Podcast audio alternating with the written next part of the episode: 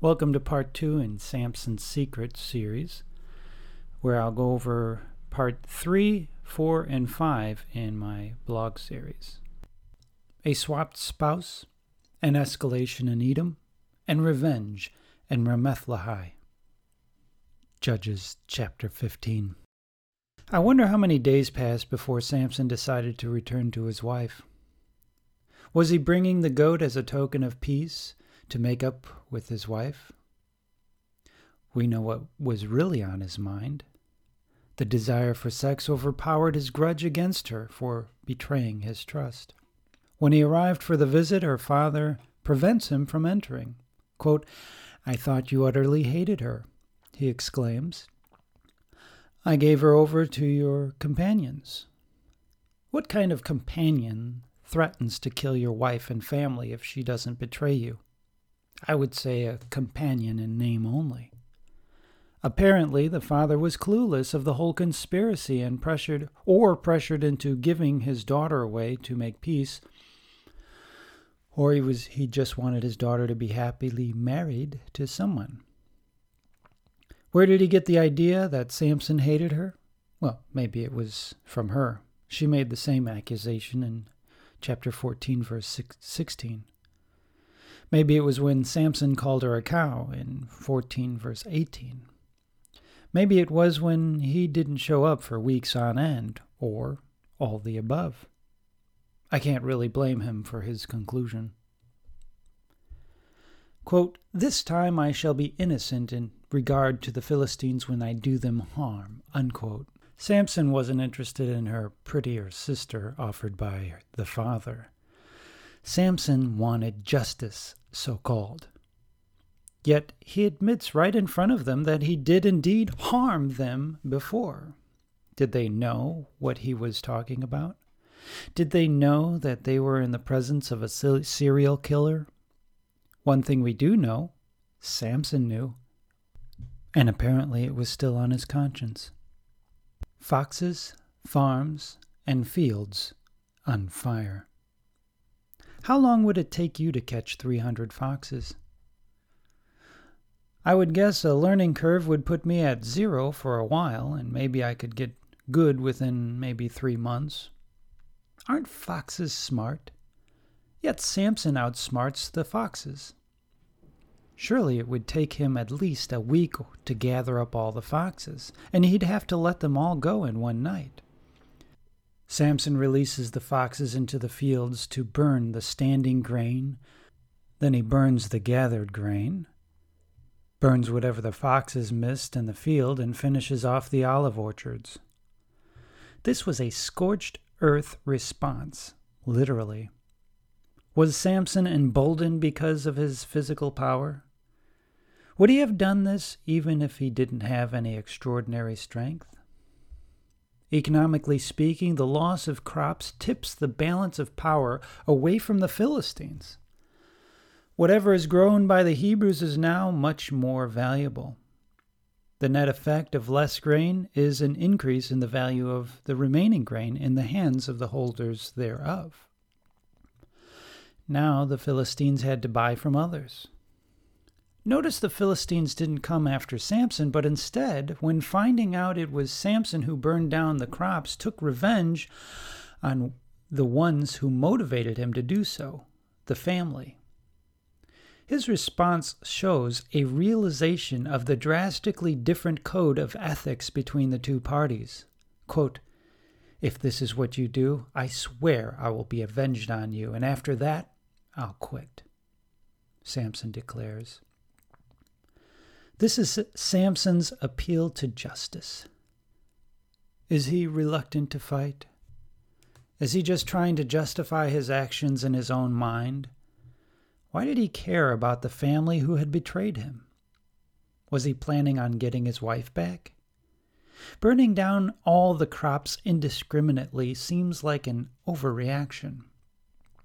Were the fields shared, and therefore the family couldn't be targeted by Samson, and so he needed to burn the entire farming commune?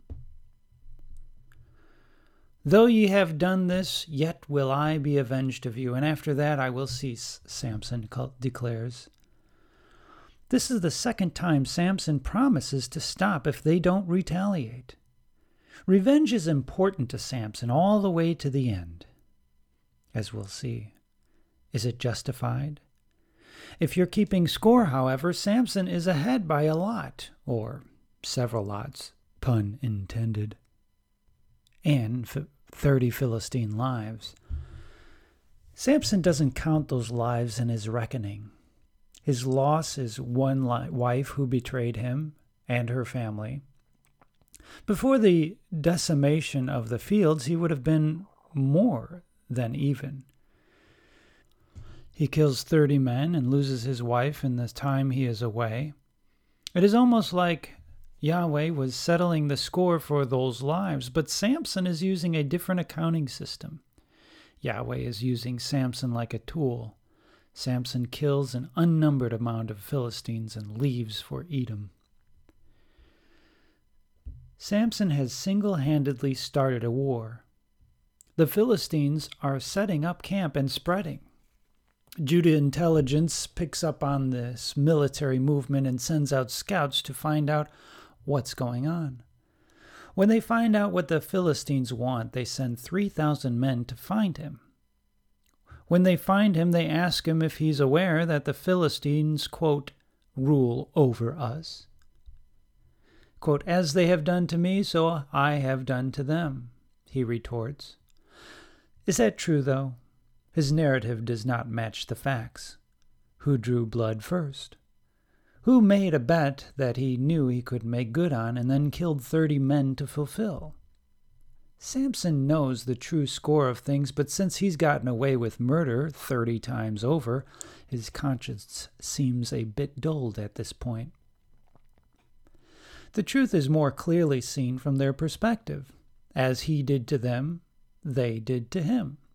He burnt their fields with fire. They burnt his family with fire.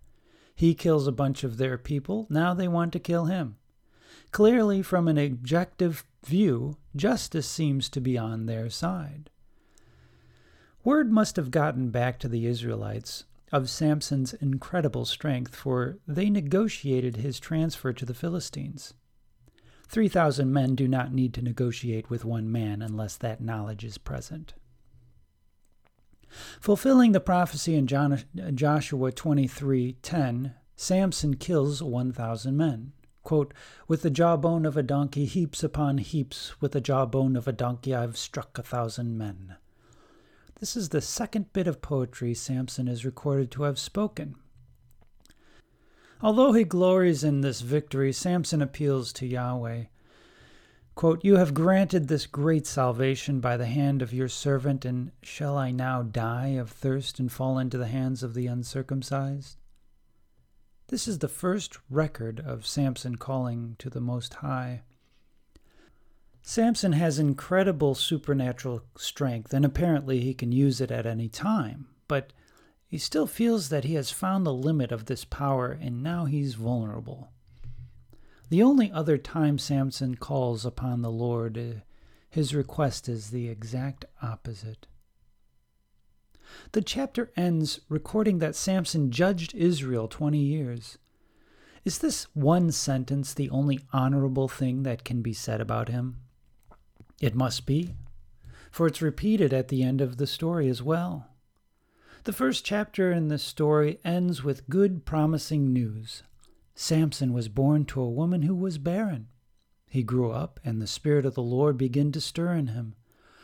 The second chapter ends with tragic news. Samson's wife was given to his best man. The last two chapters of the story end with the most honorable thing that could be said of him. Not that he delivered his people from the hands of the Philistines, not that he found favor with the Lord, just that he held a public office for two decades. Part 4 Delilah, Dagon, and a Dark, Deadly Destiny. Judges 16. A harlot and a hill before Hebron. Did Samson ever find another wife in those twenty years of judging Israel? It's not recorded, but we do know that he cozied up with a prostitute in Gaza. Did Samson have a habit of traveling and sleeping with prostitutes, or was this a one time event? What was he doing in Gaza? Who knows? But the people there wanted to kill him. They waited all night at the gate to kill him in the morning when the gates were opened back up. How did they not hear him rip off the gates of the city? Here, Samson uses his power unprovoked, and this is the only time he uses his powers without killing someone or something. Notice he outsmarts them and avoids the conflict. Is there any doubt that Samson could have taken them? I think they were naive to think that they could have captured Samson, and yet, instead of engaging them, he left before the morning when they planned to engage him. I can imagine Samson thinking to himself, I still got it. Leaving the gates of the city on a hill for all to see was a spectacle to behold. Brian Greene's book, 48 Laws of Power, records law of power number 37 as create a compelling spectacle. Samson sent a message to those who wanted to kill him. Not only am I much stronger than you, I am much smarter too. The law of power number 17 is applied here too. Keep others in suspended terror, cultivate an air of unpredictability. Samson was also skilled with law number 4, always say less than necessary. Law number 9, win through actions, never through arguments. Law number 15, crush your enemy totally. Law 28, enter action with boldness. Law number 29, plan all the way to the end. Law number 30, make your accomplishments seem effortless. Law number 35, master the art of timing. Law 39, stir up the waters, then catch the fish. And law number 47, do not go past the mark you aim for. In victory, learn when to stop. Bounded and blinded by his beloved. The only woman Samson is recorded to have loved is Delilah. Her name means weakened or delicate. The meaning of her name fits well within the narrative of the story as she weakens Samson, and likely the only reason it is mentioned. He found her in the valley of Sorek, which means valley of the vine. This is another poetic irony, as Samson's Nazarite vow forbade him to partake of anything that came from the grapevine. The estimates of the amount of money, 1,100 pieces of silver, that Delilah was offered by the lords of the Philistine are all over the board. Also, as the value of the dollar continues to fall year after year and the price of silver fluctuates, calculations are imprecise by nature.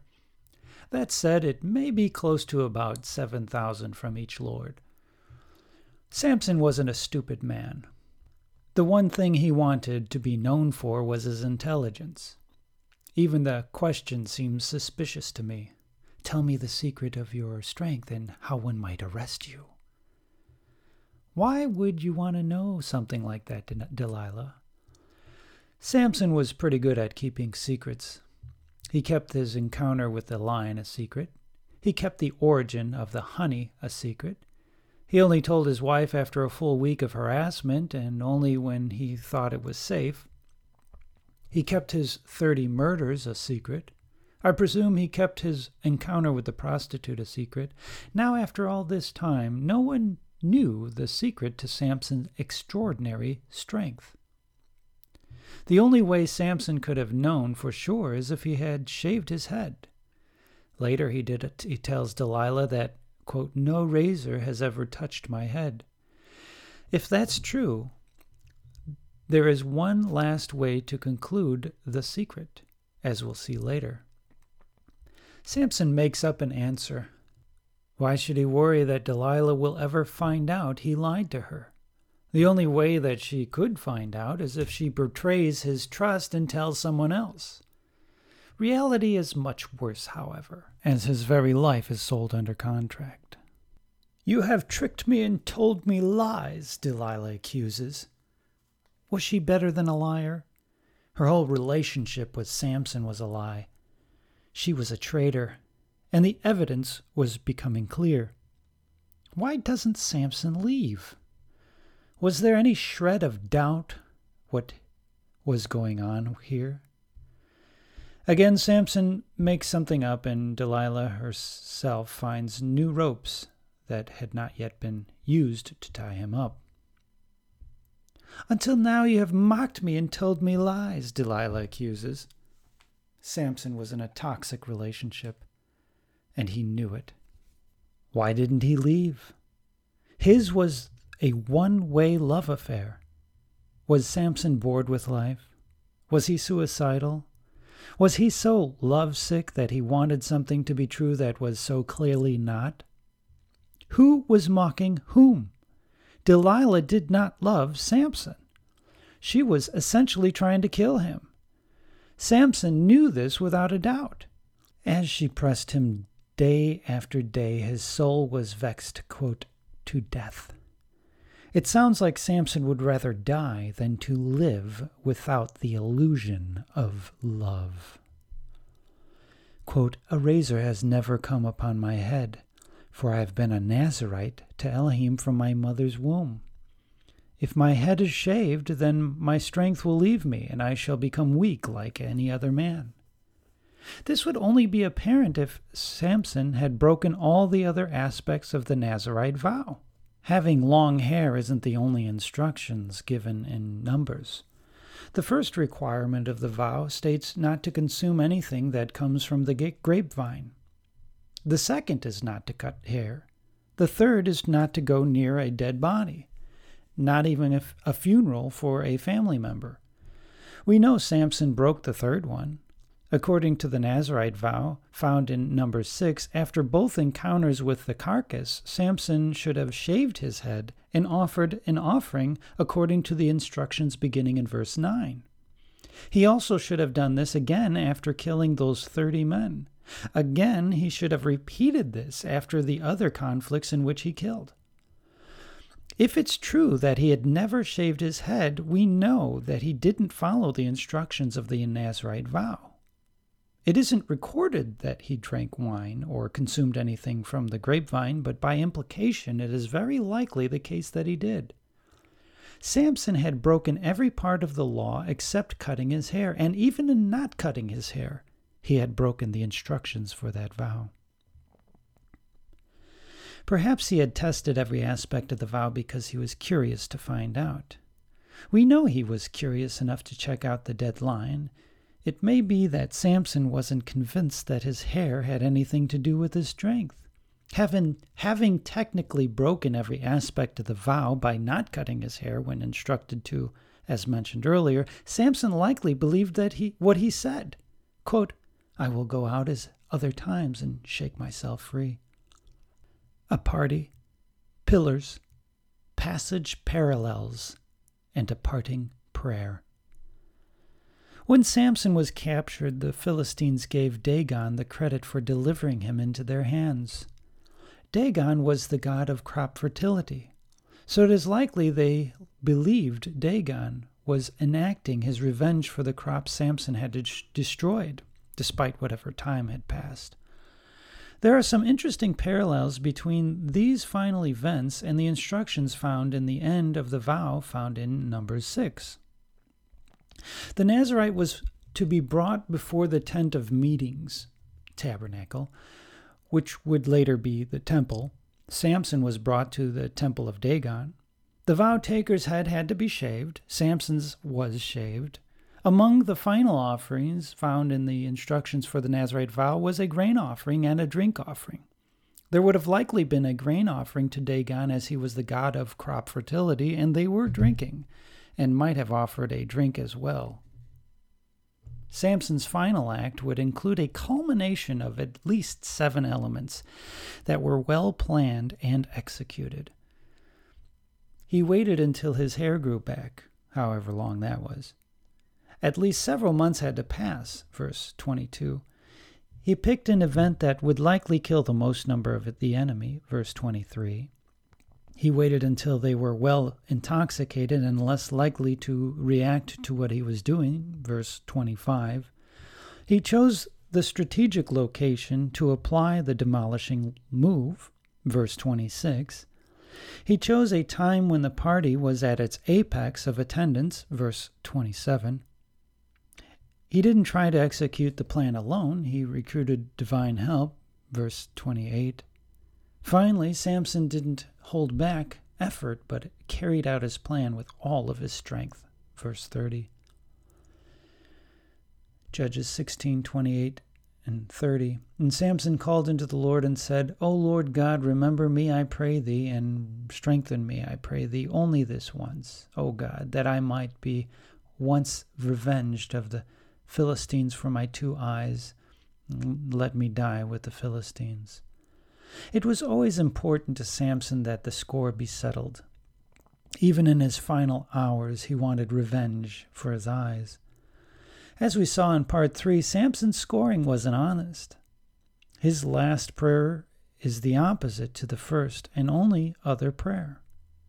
In the first prayer, he wanted to live and not fall into the hands of the uncircumcised.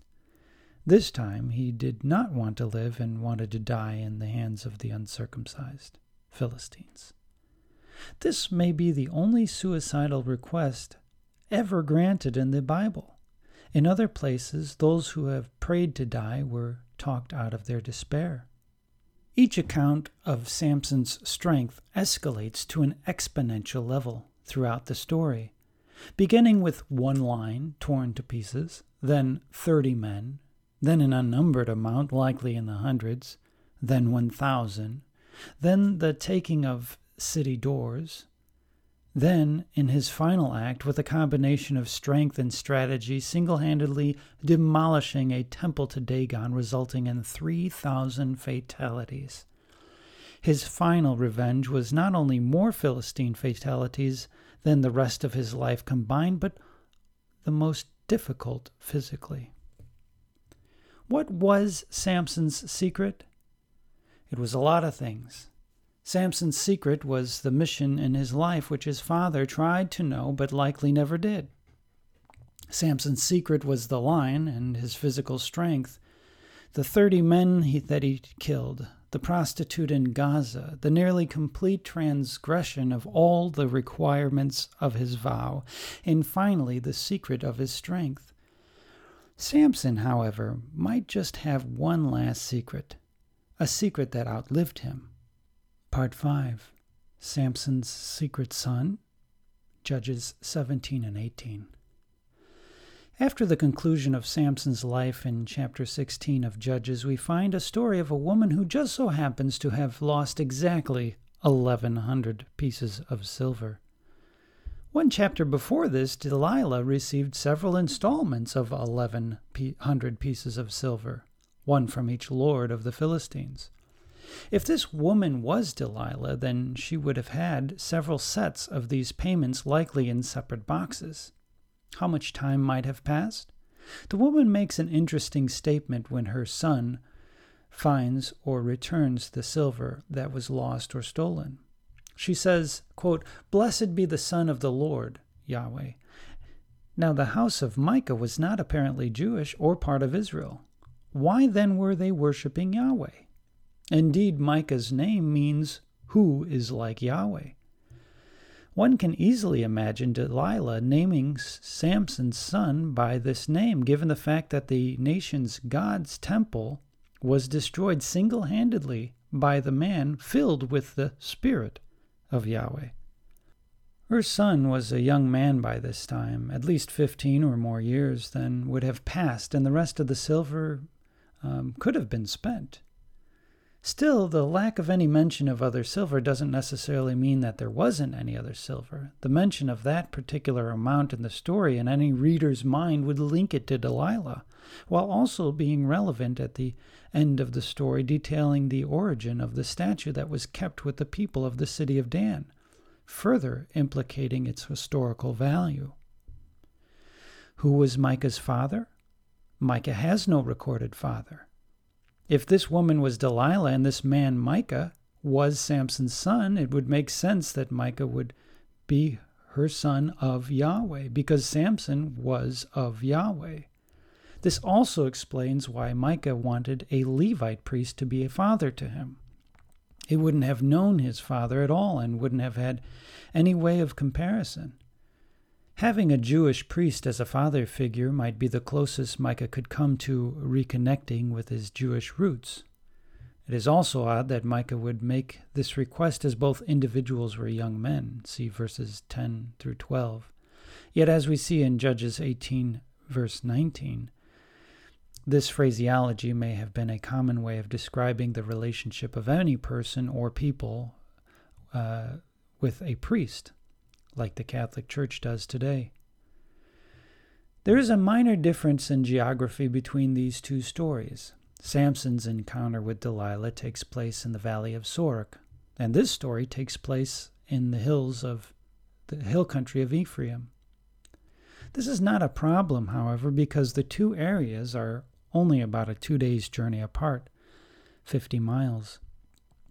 Why would Delilah move?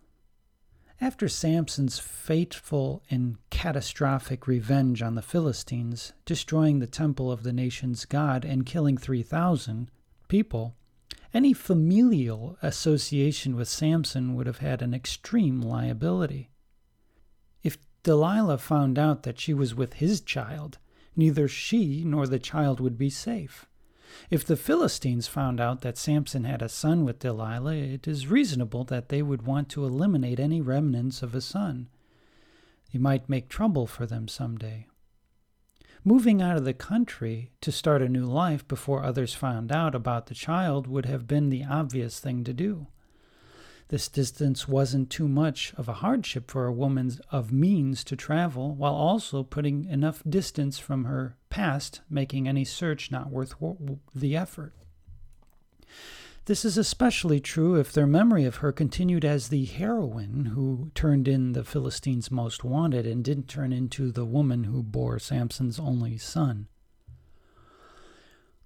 The story is further connected with Samson in that Micah is used to help the Danites find land to settle in.